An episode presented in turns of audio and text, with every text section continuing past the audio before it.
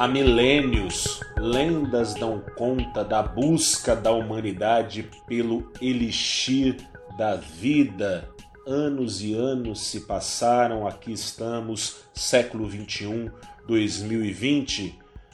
Elixir da vida a gente sabe que não existe vida eterna, mas a gente está à espera, claro, de algo semelhante, de um antídoto que, se não vai dar a vida eterna para ninguém, pode livrar a humanidade de morrer de Covid-19. Boa noite a você, investidora, investidor, que acompanha o ValorInvest.com. Eu sou Gustavo Ferreira, repórter do site. Começa agora o seu saldo deste dia 10 de novembro de 2020, em que o Ibovespa, movido por notícias promissoras pelo segundo dia já de uma vacina com 90% de eficácia contra a Covid-19, vacina em desenvolvimento pela Pfizer, o Ibovespa subiu 1,5%. O dólar no Brasil, no entanto, ficou de lado mais um dia, mas com tendência de alta no fechamento, com 0,06% de alta aos R$ 5,39.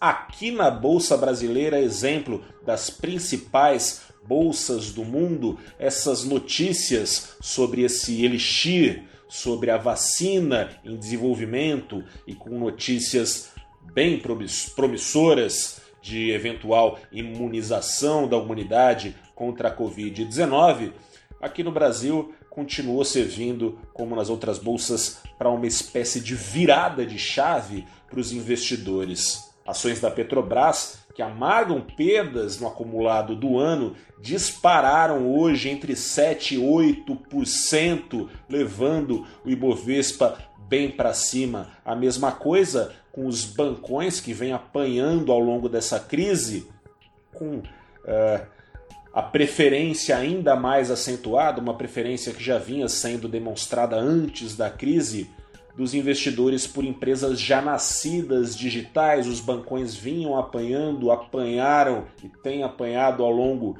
dessa crise no acumulado, amargado perdas, mas subiram hoje as ações dos bancos entre 5% e 8%, subiram bastante. Petrobras domina 9% do Ibovespa, os bancões 19% do Ibovespa. Ibovespa lá para cima, apesar das empresas ligadas à tecnologia que vinham bombando ao longo dessa crise com uma maior penetração dos serviços digitais entre os consumidores do mundo todo e aqui no Brasil também. Essas empresas apanharam forte, Magalu apanhou, Via Varejo apanhou, B2W apanhou, Totvs apanhou.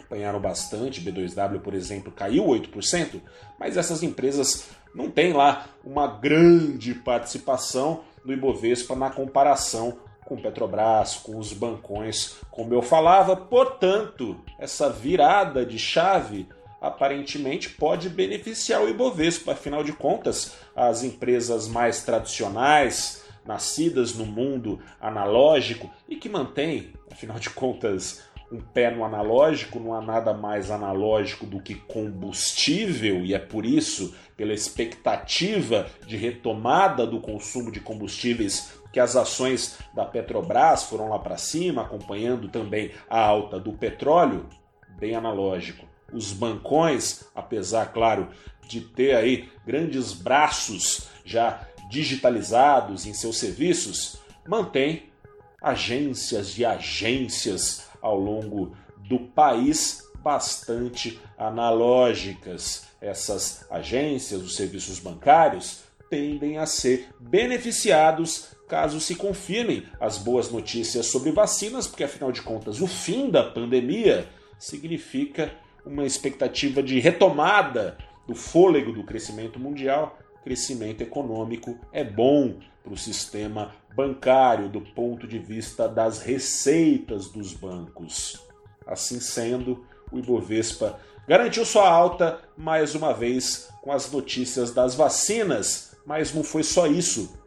que teve no pano de fundo do mercado nacional depois de alguns dias com Joe Biden ganhando lá nos Estados Unidos e as eleições, a política nos Estados Unidos dominando os radares aqui no Brasil, a política nacional deu uma dominada também. Na noite passada, em entrevista à CNN Brasil, o presidente da Câmara, Rodrigo Maia, repetiu o tom crítico contra o governo já adotado outras vezes ao defender o andamento, a retomada do andamento das reformas do Congresso. De acordo com ele, não é só a oposição não que está travando as coisas, é a própria base governista. Maia reclama que a base governista está travando as votações na disputa das lideranças palacianas pelo comando da comissão que vai discutir o orçamento, a comissão mista de orçamento, orçamento para 2021. Orçamento, essa comissão discute o balanço ali de receitas e despesas do governo para o próximo ano, nesse puxa daqui, puxa de lá em busca de cargos aí nessa comissão. Nada tá andando. Maia usou palavras duras, disse que tá na hora, segundo ele, é urgente, nas palavras dele, o governo escolher se quer ser popular ou populista.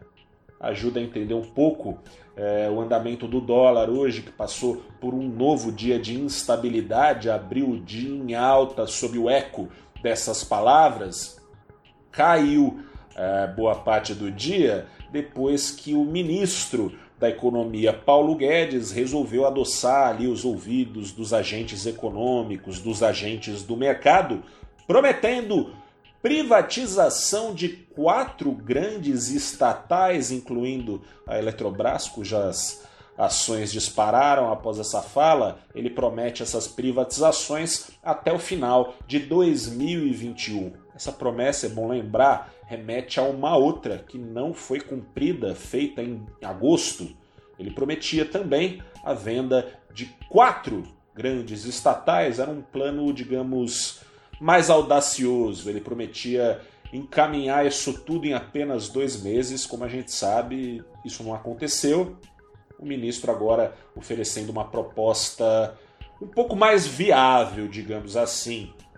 No entanto, no fim do dia o dólar voltou a subir aqui no Brasil, foi nos minutos finais do pregão, acabou fechando um pouquinho em alta. Eu sou Gustavo Ferreira, repórter do ValorInvest.com, te convido a acessar o site ValorInvest.com para saber qual foi o desempenho das outras ações do Ibovespa, das 77 ações do Ibovespa, e também para ver lá o saldo do dia com um resumão das outras bolsas do mundo que tiveram também esse rearranjo entre analógicas e digitais na predileção dos investidores na hora de pinçar ali ações nas principais carteiras teóricas do mundo. Meu grande abraço, boa noite, bom descanso, tchau!